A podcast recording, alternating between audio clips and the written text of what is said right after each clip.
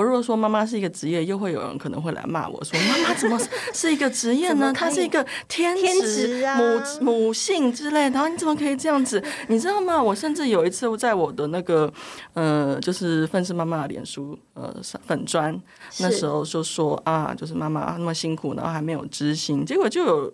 人留言，然后就说：“你这个妈妈是不是有什么问题啊？你怎么把这个当成一个职业？你没有母爱是不是？”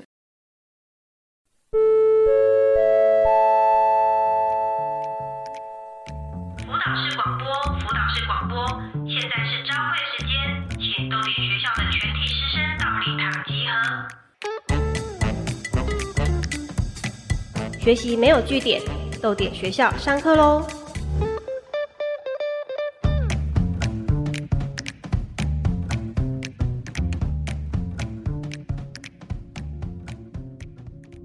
大家好，欢迎来到豆点学校，我是主持人刘子瑜。学习没有据点，欢迎加入我们的行列。今天的节目，我们也准备了和生活息息相关的性别议题。如果你听了节目有任何想法，欢迎到豆点的社群媒体留言，加入我们的讨论哦。今天的特别来宾是诗人、译者，也是《愤世妈妈》这本书的作者林蔚云。我们先请魏云跟大家打声招呼。主持人好，大家好，我是愤世妈妈。好，魏云，听说四月要去大阪，是不是要去大阪做什么？嗯，要去开一个研讨会，因为那边有一个关于地理的研讨会，但是有一个那个主题就是台湾，然后在讲这台湾，呃，是不是一个岛屿，还是它是很多个岛屿？它的边界可不可以延伸呢？那我要去报告的主题呢，是关于波兰的四十七个台湾跟福尔摩沙。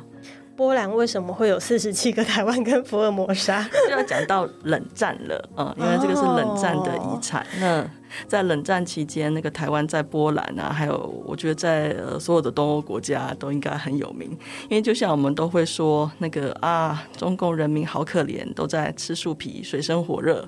那他们那边也会做一些政治宣导，然后就是说哇，我们这边的人民也很可怜呐。然后我们也在吃树皮这样子，对，就很穷呐，还说那个被卖给美国，被蒋介石卖给美国，然后那个什么哦，美国跟那个蒋介石故意要把这边弄穷。然后比较好掌控啊，什么什么，好有趣哦！天啊，对，所以他们就会会把那个哎。看起来很穷，然后看起来很乱，因为战争嘛。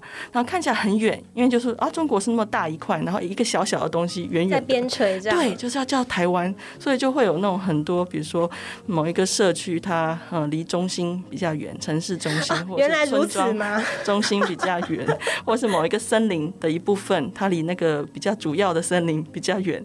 我反正那种就是离得远远的小小的东西，就叫它台湾，对，就被叫成台湾。好哦，也太好笑了吧！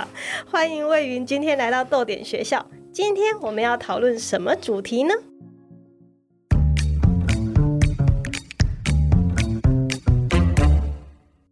请问大家，为什么所有人都可以对妈妈下指导棋呀？这个就是今天要讨论的主题。哎，这件事情真的很奇怪。哎，我有很多朋友当了妈妈之后，不管走到哪里，都会有很多人告诉他们各式各样的育儿方法，老的、小的。男的、女的，通通都有。然后有些甚至是很过时、很古老的。魏云肯定也被指教过吧？你会怎么回应啊？啊，对，确实有很多这种指教。然后有些那种指教，甚至他好了，他也没有什么，他可能是关心你啊。对。然后或者是他可能是好心啊，或者他觉得在这个少子化年代，你现在还生两个，他就觉得好高兴，他就说：“那你们再生第三个。” 或者是说那个有时候去买衣服啊，然后那个就会说，哎，啊买衣服哦，哦好，那弟弟嘛，哦两个都是男的，那就选选蓝色吧。对啊，这种 蛮蛮这种刻板印象的，或者是那个什么啊，小孩吵啦，你就要怎么样啊？你就要让他不要吵啊。其实，嗯，包括我在内，还有很多妈妈，嗯，其实他们，嗯，可能都会遇到这样子的情况，就是路人来提醒他们的小孩很吵。我是没有遇到那么激烈的，但是我上次去宜兰讲座的时候，就有听那个听众说，他们小孩。在那个捷运或者是什么公车上面，然后可能也没有非常吵，但是可能就声音比较大，然后就有旁边的人特地还走过来，从隔壁车厢或者是那个快要下车的时候，他们就走过来，然后说：“你们小孩好吵。”这样子，对，可是问题是，那呃。大人在这么吵的时候，他并不会得到同等的，就是是是没错。你看很多大人讲话都很大声，然后也是旁若无闻，拿出手机来或者是怎么样的。可是那为什么那个哎小孩吵，然后妈妈就好像要去负责，然后要去纠正，然后那个那大人却不会呢？然后另外一个问题是，这些人他们虽然说好像在下指导期，可他们也不知道怎么指导。他们就只是希望你的小孩安静就好了啦。对，不管你用什么方式，反正让他们安静下来嘛。对对对，可是问题是你，呃，怎么说？你要让他安静下来，最好的方式呢，其实就是赶快下车，因为他可能很烦了。这个小孩，他可能饿了，他可能累，不想再待在车上。没错，嗯。可是你，你也有你要去的地方呢。你如果那个你要回家，然后你三不五时就要下车。你要怎么回到家？对啊，而且他如果是累了需要回家休息的话，他就是得回到家才行啊。对，那所以你知道拿出一个手机或者平板，然后给他看三 C。可是你那样又会有另外一种担心。没错，大家会不会说啊？现在爸妈都这样子不负责啊？小孩子眼睛会看坏，然后还有人甚至会说哦，会不会得过动啊？怎样怎样的？有够烦嘞！我天哪，这些指教真的好厌世哦。我我有一种感觉是，现在好像当女人也好，尤其是当妈妈的人都有一种父子骑驴的感觉。对，你教小孩会不会盯着看是不是过当管教？你疼小孩会不会盯着看是放纵溺爱了？然后我们的社会就存在着一种好妈妈的焦虑，好像你不是一个样板类型的好妈妈，你就是一个失败的母亲。问题是呢，那个样板还有好几种款式，然后反正反正总有你不适用的那种可以来拿来骂你这样子。我天啊，这个真的是有够有够有够令人抓狂的。对，而且怎么说呢？但是，哎，就好像是不管是任何人，有时候你呃，你比如说你做一个专业工作，嗯。然后只有你专业的同样的同行或者是长辈才可以来指导你嘛，是才可以告诉你你要怎么做。可是问题是妈妈这个职业，好啦，我如果说妈妈是一个职业，又会有人可能会来骂我说妈妈怎么是一个职业呢？她是一个天职母母性之类的，然后你怎么可以这样子？你知道吗？我甚至有一次在我的那个呃，就是愤世妈妈的脸书呃粉砖，那时候就说啊，就是妈妈那么辛苦，然后还没有知心，结果就有。人留言，然后就说：“你这个妈妈是不是有什么问题啊？你怎么把这个当成一个职业？你没有母爱是不是？”对，好哦，对，可是就是好啊。那大家不管是不是妈妈，呃，有没有当过妈妈，是不是个好妈妈，那都可以来指教你，然后觉得你做的不好，可能因为大家都有妈妈，呃，然后都是呃，或许曾经是小孩，对，然后经历过妈妈的一些管教啦，或者是压迫啦，然后其实我在当妈妈之前，我也是怎么觉得，对我妈有很多那个怨怼，嗯，可是当了妈妈之后，就是发现啊，当妈妈真的是一件不容易的事呢。你自己会。呃，在管教小孩子的过程中，会自己就是指教自己嘛，就是说我不能跟我妈妈一样，然后但是你却又做了一样的事情，然后会陷入一种痛苦的回圈，会这样吗？会，嗯，对，就是会，因为呃，我小时候那个我是我外公外婆带大的，然后因为我妈妈她是职业妇女，然后很忙，然后呃，她又是那个在学校教书，她是那个大学的那个副教授，然后所以就。一直在工作啊，然后那个回到家之后也要备课啦，干嘛干嘛干嘛的。所以那我小时候就觉得，哦，我好孤单寂寞哟。妈妈为什么不多花一些时间陪我？然后所以那个那个小孩出生之后，我就立定志向啊，我要多花一些时间陪他们，然后不要让他们感到很孤单啊，怎么的。结果呢，啊，我就发现，对，嗯。我每天都要给小孩看三 C，因为不看的话没有办法工作啊。他每天都很吵，因为你要让他们在那边吵来吵去的话呢，你会担心说邻居会不会来那个呃抗议，对抗议啊，或者是他会直接报警说哇这边的小孩好吵哦。然后那可是你不给他们看，你你你让他们就说你不能让他们这样子一直吵。可是那呃另外一方面。他们一直吵的话，你也没办法工作，因为工作是作家跟翻译都是非常需要专注的。那好，那不能这样子的话，那时候就给他们看山西。可是看到了之后，又觉得啊，这样子好像不太好，就好像是我小时候一直看电视那样子。对啊，然后我都没有在陪他们玩啊，我一直想要陪他们玩，可是我都没时间。然后。也没有心力耶，然后到最后就只能熬夜，然后就想到，对我现在终于理解为什么那个我小时候，我我希望妈妈陪我啊，可是她从常常她常常都是叫我赶快睡觉。然后因为她知道她去工作了，我妈妈以前都三点三四点才睡觉，然嗯，后因为他有好多家事要做，然后还有好多工作要做，我那时候就觉得好委屈啊，为什么妈妈不可以多陪我一些呢？所以还会那种故意不睡觉，然后希望他多陪我一下。嗯然后现在我才知道，哇，对啊，小孩赶快去睡觉吧！我现在终于知道为什么他那时候不能陪我了。现在心里面有没有对妈妈就是有一种比较和解的感觉？对啊，就觉得哦，他好辛苦哦。天啊，这真的是当了妈妈的人才会有的那种心情呢。我们讨论了当妈妈之后，全世界的人都可以对你下指导棋，而且你自己还会对自己下指导棋。接下来我们要继续深入讨论妈妈可以愤怒吗这件事情。广告后马上回来。觉得经典很难读懂吗？欢迎你打开耳朵阅读经典。五月十九号礼拜五晚上七点到九点，在桃园市立图书馆新总馆一楼微光厅，演员陈玉婷和星光医院神经科汪汉成主治医师，用读剧的方式陪你一同直击文学史上最经典的谋杀现场。讨论爱伦坡告密的心故事当中，杀人凶手所听见的死者声音，究竟是因为愧疚而产生的幻觉，还是天理昭彰的灵异复仇？记得上豆点或桃园市立图书馆官网查询详细资讯，报名抢位哦。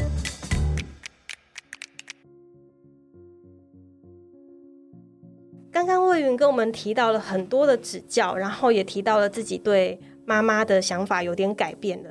不知道现在妈妈会不会帮你带小孩啊？嗯，会啊会指教你吗？哦，妈妈不会指教我，因为妈妈她就是她立定志向，她不要当一个碎念的妈妈，因为她妈妈很喜欢碎碎念。哦，就是你外婆。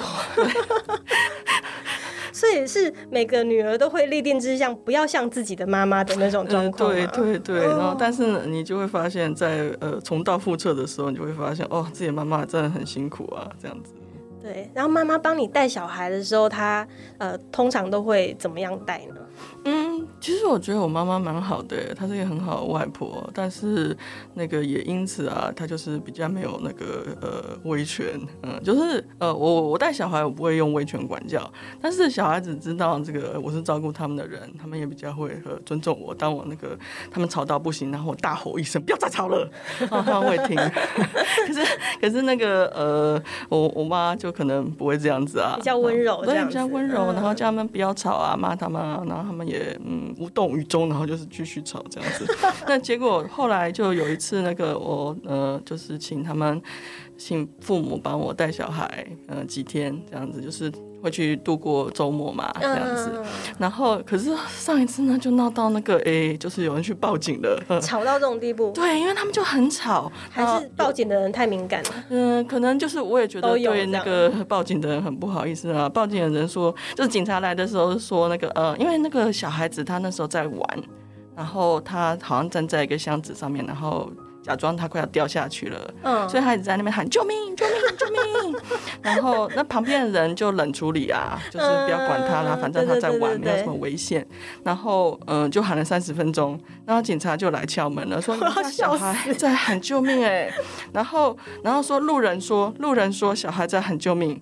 可是那个路人很奇怪，就是他还讲了一句话，就说这家的小孩一直都很吵，然后一直都很吵。那这个路人是在那边站岗吗，还是怎样？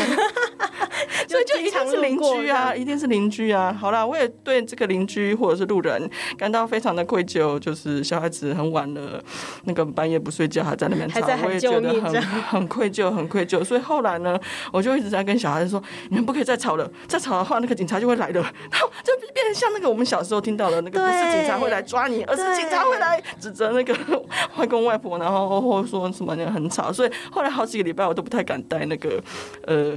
就是小孩去父母家住几天这样子。啊，对啊，我我也觉得很愧疚啊，我也觉得很愧疚啊，就是，嗯，但是小孩子就是精力旺盛啊。对啊，对啊，对啊。然后，然后我也因此就是哦，我都要一直带小孩，一直带小孩。嗯，哦，对你要是管教他，不让他太吵的话，可能又会有人讲你说啊，你怎么这样限制小孩子的发展啊，等等的。嗯嗯嗯嗯嗯。然后说到那个指导期，就是我之前嗯有一次就是去讲座的时候，嗯，也讲了这件事情。然后我那时候也有讲说我很愧疚啊，我并没有说那个啊振振有词，就是我很有道理。是。嗯，可是呃那时候就有一个听众，然后他就说，对啊，可是小孩子就是晚上不能吵嘛。对啊，我当然也知道小孩子就是晚上不能吵啊。我我在那个呃，我可以的话也不想。对啊，我自己顾小孩的时候，我也是很希望就是小孩不要吵啊。可是你这样子的话，就会变成哦好，那时候我的妈妈他们就只能一直带小孩，一直一直一直带下去，然后呢不能去拜托其他人，因为其他人对于小孩可能没有那么多的呃威权，对，或者是那个小孩可能不会听像是外公外婆的话。然后那那怎么办呢？这没办法解决问题。那所以还是就是回到说，好，那妈妈就是要好好带小孩。那甚至是说，那个在外面，就像我刚刚讲的，在交通工具上，那是白天啊，在公共场所，那并不是那个大人都一直呃很放纵小孩，只是有时候你就是没有办法呃去满足嗯。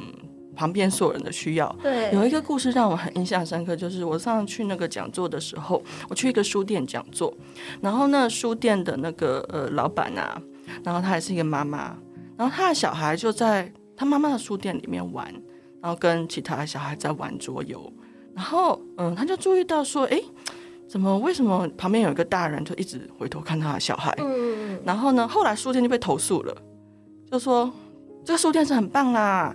啊，可是那个就是小孩一直很吵啊，嗯，然后可是问题是那个书店是书店哎，又不是图书馆，而且如果是可以玩桌游的地方，是本来就可以允许这种声音的。对对，就是书店它有规定说你的分配要多少多少嘛，而且他们他也不是完全都没有在管小孩，只然后小孩其实也没有非常的吵，只是就是有发出声音，有在跟别人玩桌游而已。那这样子的话，哎，在自己妈妈的书店，你都。都不行，这样对啊。然后我其实那个，嗯，我有住在国外的经验。然后我在国外的超市也有看过那个小孩，那个在地上撒赖，然后就是在那边尖叫。然后妈妈也就是，她也没有抓狂，她也没有尖叫，她就是静静的，对，静静的在那边等，那你什么时候要起来？嗯。然后那我也在国外看过那个很吵的小孩啊，也不是那个国外的小孩，通通都很安静哎。那可是那旁边人好像也没有怎么样的样子。我甚至也有看过在图书馆，因为嗯，我以前居住的那个波兰的城市，在图书馆它也有，它不只有那个玩具，不只有那个画画的什么的，它还有小车诶。然后你可以在图书馆里面骑车。然后那小孩子发出一些声音，那旁边的大人也会就是提醒一下。可是我在那个图书馆那么久，从来没有一个图书馆员然后走过来说：“哎，这边这边不能吵。如果不能吵的话，就不会放这些玩具。”是啊，是啊，是啊。对，可是，在台湾的话，你就常常会遇到，嗯，我是没有呃接触过了，但是我有听说其他家长说，就是他们。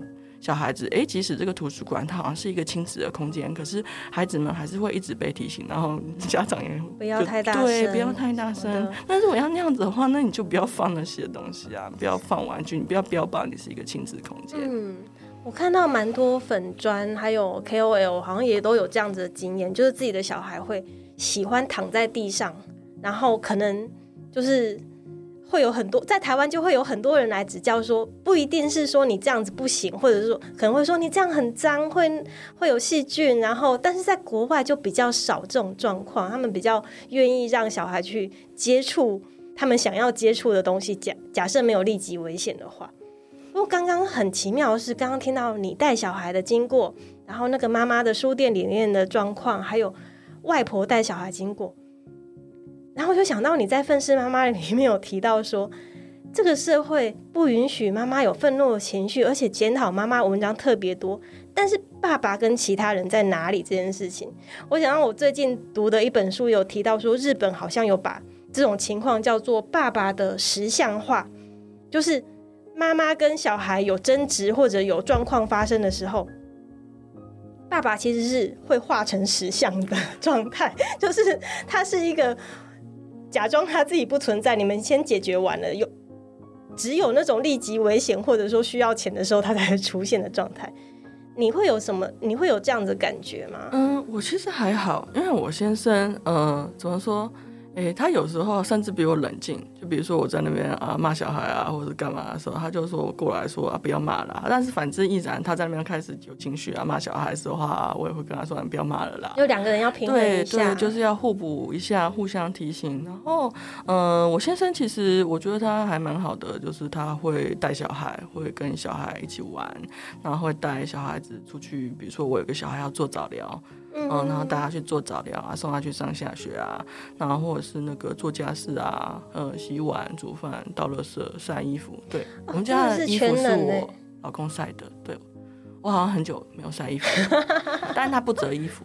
嗯，然后对，所以我很讨厌折衣服，但是，嗯，我后来觉得折衣服真的好累，所以我们家就有一个，我有个双层的床，然后那个上层就摆满了衣服，我好像好几好几个礼拜都没有去。呃，no，训练小朋友去折好了。对，嗯，或许可以这样子，但是其实你要用的时候从上面拿也可以。嗯，对我后来就采取这种啊，但是我刚刚讲的那个就是当我先生他状况好的时候啦，当他累的时候，他就会睡在那边。所以在睡觉的时候就会化为石像哦，对，然后哦，爸爸又在睡觉了，呃，那你会有化为石像的时候吗？哎，我比较少哎，这个就是很对，好像妈妈就是很难化为石像，对对，所以每次看到他在化为石像的时候，我就觉得很。个其实刚开始结婚的时候，还有刚开始就是小孩比较小的时候，会因为他坏了思想，然后跑去骂他，然后把他挖起来，然后把他踢下床。这个，然后我先生就会开始很，觉得很生气啊，这样子。可是我后来就发现，对，那是因为我没有办法允许自己休息，所以近年来我就觉得可以摆烂就摆烂。我们那个 有些人可能会每天吸尘吧，但是我大概三个礼拜吸一次尘。所以偶尔化为实相也是没有关系的。对对对对对，我觉得就是要放过自己。嗯，不过现在的社会氛围的确是有渐渐在改变，就是比较多爸爸愿意带小孩。可是我也感觉到说，好像爸爸愿意带小孩一样，他们就会有个光环，对，就会被捧上天啊。然后说哇，真是个好老公、好爸爸。可是妈妈就是哦，带小孩本来就是该做的。对对对，这种这种事情实在太太严重了。然后。所以我也想要问说，大家都认为妈妈都不该生气，然后经常下指导棋这件事情，会不会是一种男性说教啊？毕竟，其实因为也有很多女性乐于指导女性，但是它整体来说，可能是一种男性说教的变形。对，我觉得就是一个呃父权吧。对，就是父权的那种。我们可以指导妈妈的那种状态。对对对对对对，不管我的性别是男性或者是女性啊，或者是我的性别认同是什么，我觉得我可以去指导一个妈妈，因为这就是对啊，一个上对下的那种权力关系。对对。然后，如果爸爸带小孩碰到状况，大家不敢。对，而且是会乐于去帮忙，说：“哎呀，我知道你们男人就是不会带小孩啦，来来来，我来帮你这样子。”对对对，那个态度就会变差很多，对不对？对对对对，是。好，我们稍微休息，等一下回来，我们要跟魏云继续讨论，当了妈妈之后，还有哪些事情会一直被人下指导棋，让人很崩溃？妈妈要活到几岁才能死掉？妈妈的骨灰可以吃吗？潘嘉欣诗集《父子寿》完整勾勒一名母亲的生命历程，没有高来高去的理论学说，只有从生活中提炼而出的深刻体悟。每一个妈妈都是背负孩子的野兽。一本适合一般人阅读的好的文学，欢迎到你喜欢的书店通路，实际支持潘嘉欣诗集《父子寿》。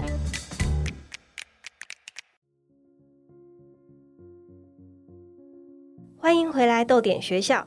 我跟《愤世妈妈》这本书的作者林蔚云刚刚讨论了为什么这个社会这么喜欢对妈妈下指导棋。现在我想要来问一下，《愤世妈妈》这本书它有一个愤怒的“愤”在里面，那但是这个世界是容许妈妈愤怒的吗？这个就是一个好问题。老实说，我这个本来是一个粉砖，然后我本来想教厌世妈妈的。那就是躺平嘛，这样子。结果会发现，哎，已经有人注册了厌世妈妈。然后那个时候就有连友跟我说，那你可以叫愤世妈妈呀。我就想，好吧，那我就叫愤世妈妈好了，反正我本人也是一个愤世青年，从愤世青年变成那个愤世中年，很适合你。对对，很适合我。然后，可是后来我这本书出的时候，后来有一次我去上节目，然后主持人就说：“哎，你的出版社很敢呢，就是让这本书叫《愤世妈妈》，大家都觉得母亲不能愤怒，呃，你既然是那个愤世，对啊，跟妈妈的形象实在太太背道而驰了。嗯，对。可是她是一个母亲常常有的形象，因为妈妈就一天到晚都在抓狂，而且生气啊。然后，然后世界上有很多，社会上有很多这种什么教养书啊、亲子书啊，什么什么。然后就是说，妈妈要掌控自己的情绪啊，然后不能生气啦。你生气，然后会对小孩有什么心灵上的创伤啦？他们长大会变杀人犯啊之类的。可是问题是，呃，这就是回到那个父子骑驴。呃，你如果不管小孩，然后放纵小孩的话，那他们也会觉得你的小孩变杀人犯之类的。对，他们会叫你拿捏好，可是拿捏好都是他们在讲的。对啊，对啊。那然后。问题是，就是好了，我我也承认，就是妈妈生气呢，确实是那个会让那个小孩他觉得很受伤。对，就是我有两个儿子，那一个儿子，哎，哦，对啦，嗯，他也是会，他比较坚强，但是他也会就是表现出呃脆弱的样子，比如说骂他就会开始哦流眼泪，或者这样，或者是反弹，他就会生气。然后另外一个小儿子呢，就是呃从小就很敏感。骂他或者怎样，然后就马上眼泪眼泪掉下来了，然后看起来很那个犹豫的样子。当然，他后来也学会了保护自己的方式，然后就是比如说去嘲笑我啦，或是干嘛？嘲笑你吗？就是你骂他，他依然顾我，这是小孩的一种防卫防卫机制，他是保护他自己不受伤害。但好，我们都嗯，就是认同说情绪，妈妈的情绪，当然或者是爸爸的情绪，大照顾者的情绪，就是。过度激烈的情绪会对小孩造成一定程度的伤害。可是问题是，照顾者可能没有情绪吗？是啊，人可能没有情绪吗？你一天到晚看到那个小孩哦，好吵，然后你有一一堆那个狗屁倒灶的事情，嗯，就是一一堆那个鸟人鸟事，每天都，那你可能没有情绪吗？对我觉得那个呃，然后另外一个方方，因另外一个那个值得提的是，一个完全没有情绪的照顾者。这个对小孩他是真正好的吗？是，就是哦，你都不生气，你都不碎念，然后那小孩子他会不会就是会害怕？之后知道，哎，我我我有情绪，我真的可以生气吗？我可以爆发出来吗？那这是会带来毁灭性的后果。我刚刚讲过，我妈她就不喜欢碎念。我也记得我小时候很少遇过那种呃，他在那个骂人啊，或者是干嘛的。那他就是不想要成为像他妈妈那样子的妈妈。我外婆以前是那个，我妈妈考不好，然后都会说：“哎呀，你现在考不好啊，我真的对不起我啊，我那么辛辛苦苦啊，你将来啊，你当下是情绪勒索嘛？对，可是外婆她还是很辛苦。对，然后那我妈妈那时候就说：好，我长大。绝对不要这样。嗯，对对对，我不要去念我女儿，我不要去骂我女儿，我不要这样这样这样。可是，所以那从小我接触到妈妈就是一个，哎，现在是一个完美的、淡淡的、完美的雕像这样子，然后我觉得嗯。看不出来他有什么情绪，你可能会看到，哎，他好像在生气，可是你又不知道，他又不会表现，对他不会表现出来。所以长大之后，我也变成了一个还蛮压抑的人，就是不知道是不是可以有情绪。然后别人侵犯到我，那我不知道我是不是可以去反抗。我不知道，我我，可是我想反抗，我想表表现出来我不高兴。然后那可是我又不知道怎么反抗，所以到最后就变成那个情绪大爆发。因为从来没有这样子的经验过，不知道怎么样去表现出来。对对对，然后所以后来就花了很长一段的时间，然后去做治疗啦，或者是面对自己的情绪啊，就是别人呃侵犯到我，或者是别人那个呃跨越了我的界限啊。别说跟老公的相处啊，然后那我要怎么又是又很坚定的，然后又不要那种情绪大爆发这样啪出来，然后伤到自己，然后伤到他呢？但是又能够捍卫自己的一些界限，这个真的很需要学习的。是，然后然后我觉得其实父母能够这样做，小孩子也会看到他，就是说哦，我可以去那个表达我的情绪，我可以生气，而不是我不能生气。然后我可以去表达我的界限，然后我也可以跟人家那个理性的沟通，那个呃，但是这个理性的沟通，并不是说我们完全不能有情绪，我们要活在一个无菌的世界，因为那样子其实是蛮可怕的。我曾经翻译过一本书，叫做《乖女孩》，它是一个绘本，是一个北欧的绘本。然后就说那个主角她是一个很乖的女孩，然后她总是回答正确问题，然后她总是很乖，她家人都不需要担心她。然然后结果有一天她就被吞没到那个墙后面去了，嗯，因为他实在是太乖了，然后大家就慢慢的不注意到他。然后他没有办法，他就隐形了对，他就隐形了，就没有办法发声了。然后其实想要出来，然后就是哦，然后里面有一句话让我觉得非常的难过，就是说，嗯，你看到大家那个作者啊，就说好，你看到他了吗？你看到他在微笑了吗？然后哦，他因为他没有办法有别的表情，就只能微笑。然后所以，不过这后来这个书还这是是有一个，恐怖绘本吧？吓死人了！天哪，但是这个书还是有一个好的结局，就是太好了他他透过他的愤怒，就是大吼一声，然后他说够了。然后他就冲破墙，然后出来了。然后，然后啊，好了，这本书已经出了很久了，所以我可以破梗。就是他出来的时候，大家本来看到他都很害怕，然后，然后那个你就觉得说，哎，接下来他是不是大家是不是会排斥他？就是排排斥一个生气的女孩。可是大家这时候开始注意到另外一件事啊，就是在这个墙上也浮现出了其他的女孩。然后就是这个女孩的大吼，然后把这个墙冲破，所以其他后来就是其他那些那个被墙吞没的女孩，她也可以出来了，甚至还有一个老奶奶也出来了。啊，好棒对，哦！然后那个奶奶说：“真是一个了不起的女孩，她可以把这个墙冲破。”然后，可是最棒的就是她没有说：“哦，之后这个女孩她要成为这个超人，她叫露西，就变成超人露西。”而是她说：“啊，那接下或许还有其他的墙，或许还有其他的女孩，那我没有办法去拯救他们所有人。我现在肚子饿了，我要去吃饭了。”然后她就说：“那些女孩她们要自己打破墙，然后走出来。”超级励志的绘本，对而且她是还先考虑到自己的需求，我要吃饭，，对对，这真的是很棒的一个结尾。对，好，那我觉得像是你刚刚提到的这些隐，就是隐身在墙里面的女孩，其实妈妈们很多也都是在墙里面，对不对？对就像你说的，呃，如果说我们不能有情绪，但是情绪这件事情是一定会有的。那大家一直在要求妈妈是不要有情绪的状态的话，你通常会怎么样去面对自己的情绪？因为你一定也会觉得自己情绪太过头了，什么东西的。那在这种时候，你是呃怎么去平复自己的心情，然后让自己知道说我也可以有情绪，然后你情绪可以发泄到什么样的地步啊？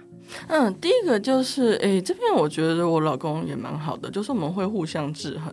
就啊当他有那个嗯太大的情绪的时候，或者是你知道我老公他很奇怪，他说他每有时候那个他在生气，似乎跟我们没有什么关系，但我都会觉得哦，是不是跟我们有关系啊？但后来就会发现，只是因为哦钥匙找不到，或者是家里的网络很烂，然后或者是那个什么哦，今天看到的新闻，然后看到那个什么，哎，对啊，他就很像很很多那个台湾的忧国忧民的的，虽然他是来自波兰，他就看波兰新闻，然后或者是看波兰什么，波兰不了解我们，波兰不在乎台湾，然后波兰人觉得那个台湾是那个中国的他也太可爱了吧！他就会开始那个发狂，然后抓狂，然后每天都在这个太可爱了。对，然后那个呃，那后来我就想说，好，他有情绪，那不要影响到我们就好了。那同样的，那个我有情绪，或是我很累之类的，然后他也会来提醒我。虽然他提醒我方式也蛮暴力的啦，就是对我大吼，嗯，然后那那个时候就是会，呃，我觉得有情绪是 OK 的，但是你也要知道如何叫停，就是好，现在不行了，现在我要出去冷静一下，现在我到我房间冷静一下，不然会对那个呃孩子造成一些伤害。嗯、就会开始那个骂人啊，或者是之类的。然后，嗯呃呃，我觉得很重要的一点就是不要在有情绪的时候去管教小孩。那要怎么办？可是那种时候一定就是小孩最失控的时候啊！对，你不管教他的话，他又吵到别人，别人又要报警了。嗯，对，所以那个怎么说？可是那个就是要去那个权衡，到底哪一个伤害比较大？如果那个是那个邻居报警，再度还或者是父子对，骑驴或者是那个，或者是那个我我我后来的那个教教育小孩的方式呢，哈、我也不知道是不是好的方式啦，就是呃减低伤害，就是、呃、一定不能打小孩，嗯，嗯，对，然后呃，因为打小孩是错的。然后那个，我已经很多年没有打小孩了，呃，以前还会，但是后来就发现，呃，这样子其实对我来说也是一个伤害，因为我每次呃情绪失控打了小孩，然后就会非常的愧疚，对所以所以对对，嗯其实妈很多妈妈都会这样子，真的对。真的。然后，所以我就决定，我不要伤害小孩，我也不要伤害我自己，所以我不要打小孩。可是有时候你就会骂小孩啊，然后那个也会对他讲一些什么啊，你怎么不知感恩啊？我怎么我我那么辛苦啊之类，就跟我外婆一样。所以大家，你你不会想要变成你小时候看见那个大人，可是你就是会变成你要当妈妈或者当爸爸或者当照顾者的话，你就会变成你就会变成你小时候讨厌的大人，然后。你可以去决定说，哎，你现在要怎么面对那个你小时候讨厌的大人？其实你自己也变成他了。你可以去原谅他，你可以去那个说，你这边做的不对，那我可以做一个比你更好，或者是有一些其他的。然后，所以在那种情况下，呃，去。再去管小孩，因为我也尝试过很多次啊，在有情绪的时候管小孩，这样子到底好不好呢？然后发现这个都会是灾难性的结果。你要么就是会那个打小孩，要么你就会骂小孩，然后要么那个全家就会一直一起吵，因为老公也跑来大吼大叫了。所以在经历过很多次之后，我觉得好，那这个时候呢，就赶快去那个逃离现场。对，然后其实逃离现场，或者是让小孩子那个他逃离现场，其实小孩子有情绪，他就会想要去。自己的房间里面躲起来，那这个时候呢，最糟糕的一件事就是家长还在那个气头上，然后还有情绪，然后就跑去那个说开门开门开门。然后或者是那个强强制把门打开，然后继续吵。这个他 跑掉，就表示他不想跟你吵了。真的真的，他也需要有一个时间，就是让他自己 calm down，自己冷静下来。所以你也就冷静下来就好了。所以在经历过很多次那个争吵以及那个呃大家就是一起大吵的情况呢，我觉得当小孩他有情绪，那你就让他先冷静。然后当小孩两个都有情绪，比如说有时候的冲突事件是那个哥哥打弟弟，然后弟弟在打哥哥。嗯，那这个时候呢，呃，传统上你就会想说，两个给我道歉，可是对这种一定是道不出来，握手言和，对，这种一定道不出来，因为大家都很尴尬，大家都有情绪，都是假的，不可能，不可能在这种时候道歉，叫他道歉，他只会那个摔门，然后那个躲到自己的房间里面去，那那就只能就是好，大家这个慢慢冷静下来，然后之后。冷静了之后，你再去问说到底是怎么回事。也有一个很实际的例子，就是有一天他们两个在那画画，两个都画很开心的样子。可是突然弟弟跑来说：“妈妈，那个哥哥把我的画画丢掉了。”然后就想：“哈，怎么怎么会这样子？”突然，然后那那时候就问老大到底怎么样。可是他就不讲话呀。然后那你不讲话，那你也不能怎样，那你就只能好好提醒他一下，那不要这样子哦。可是你还是要知道发生什么事。那好像到了隔天吧，然后他才说哦，因为弟弟用那个油性笔画很臭。嗯，好，那好，这个理由可以接受，很臭。可是你也不能把它画丢掉啊，他们辛辛苦苦画的。那可是或许那个是他那时候就是想出来。的一个解决问题的方式，不是最好的方式。可是，嗯，那你也不能就是一直去逼问他，嗯，所以就只能好，就是慢慢跟他讲说，那你也许可以找一些其他的处理方式，也许不要不要就是哦，把他那个丢掉，然后那个油性笔啊，你放在旁边，然后让它风吹一下，它也就不会有味道了。对，所以我觉得。嗯，我也不知道我这样子的教育方式是不是好的。或许有些家长，或是有些路人、邻居也会觉得说我这样处理方式不好，我没有在教小孩。嗯，但这个就像是那个，我知道如果我每天去吸尘，或是每天去折衣服，我一定会抓狂。所以我现在能够选择的方式就是好，那个三个礼拜，三个礼拜吸一次。对。然后现在目前就不折衣服，嗯，然后呃，就是。先逃避一下嘛，嗯，然后之后再来回来处理问题。我真的觉得听了你的分享，我真的觉得照顾自己是很重要的事情。对，就是先照顾好自己，才能顾好孩子。那哦，我真的觉得我们一整季的节目都可以开来分享这个话题，因为这实在是说不完。谢谢魏云的分享。如果你听到目前的节目有任何想法，欢迎到豆点的社群媒体本集内容的下方留言，加入我们的讨论哦。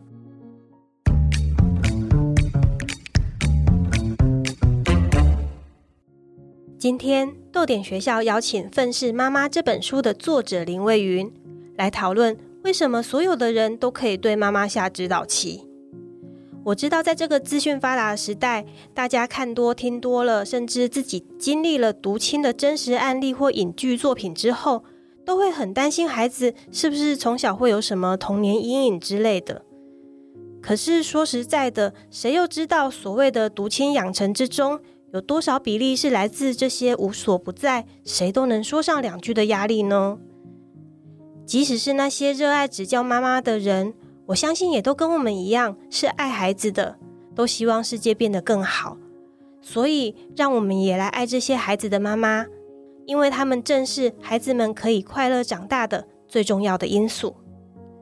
最后，我们邀请魏云向大家介绍本集的延伸阅读作品，不管是书、电视、电影都可以哦。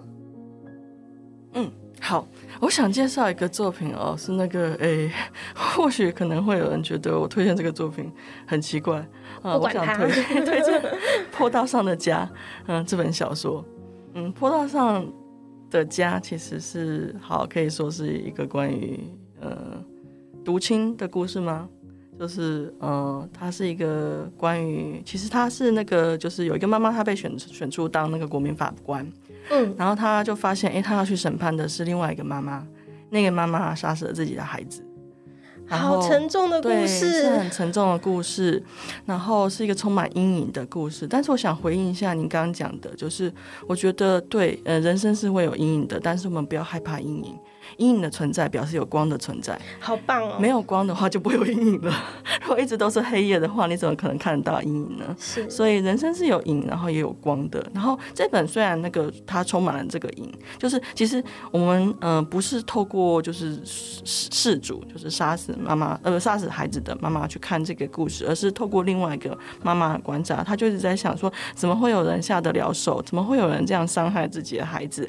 可是在这个看这个案件，然后。抽丝剥茧的过程中，他发现，哎，这个妈妈她其实也承受了很多的压力，她的成长过程也是很辛苦。然后她的先生也不一定都是呃常常能够帮助到她，然后也不是就是好有好好的，一定就是啊，就是其实他们都很努力去照顾小孩，然后也很爱孩子，但是最后就造成这样的结果。然后他又回头看他自己的家庭，说我很爱我的孩子，我的先生也爱我，我的先生也爱我们的孩子。可是为什么就是会有这么多的？